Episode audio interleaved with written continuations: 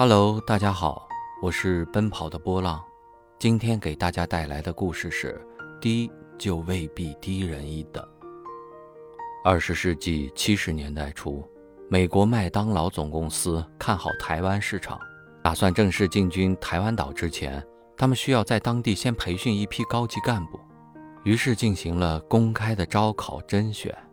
由于他们的要求的标准颇高，许多初出茅庐的青年企业家都未能通过。经过一再筛选，一位名叫韩定国的某公司经理脱颖而出。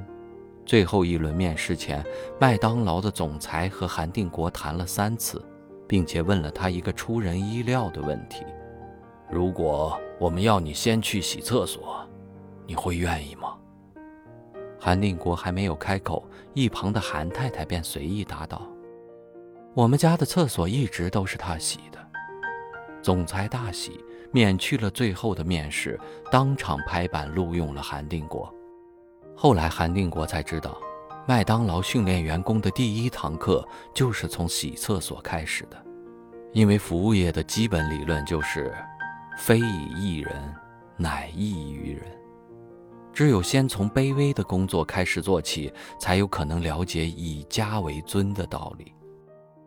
韩定国后来之所以能成为知名的企业家，就是因为一开始就能从卑微的低档做起，就是因为一开始就能从卑微的低档做起，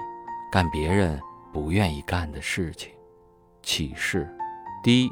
就不一定低，不一定就低人一等。对于许多选择就业岗位的人们来说，首要的不是瞄准好令人羡慕的岗位，而是一开始就树立好正常的就业观念。如果干什么都挑三拣四，或者以为选准一个岗位便可以一劳永逸，那么你就可能永远是真正的低人一等。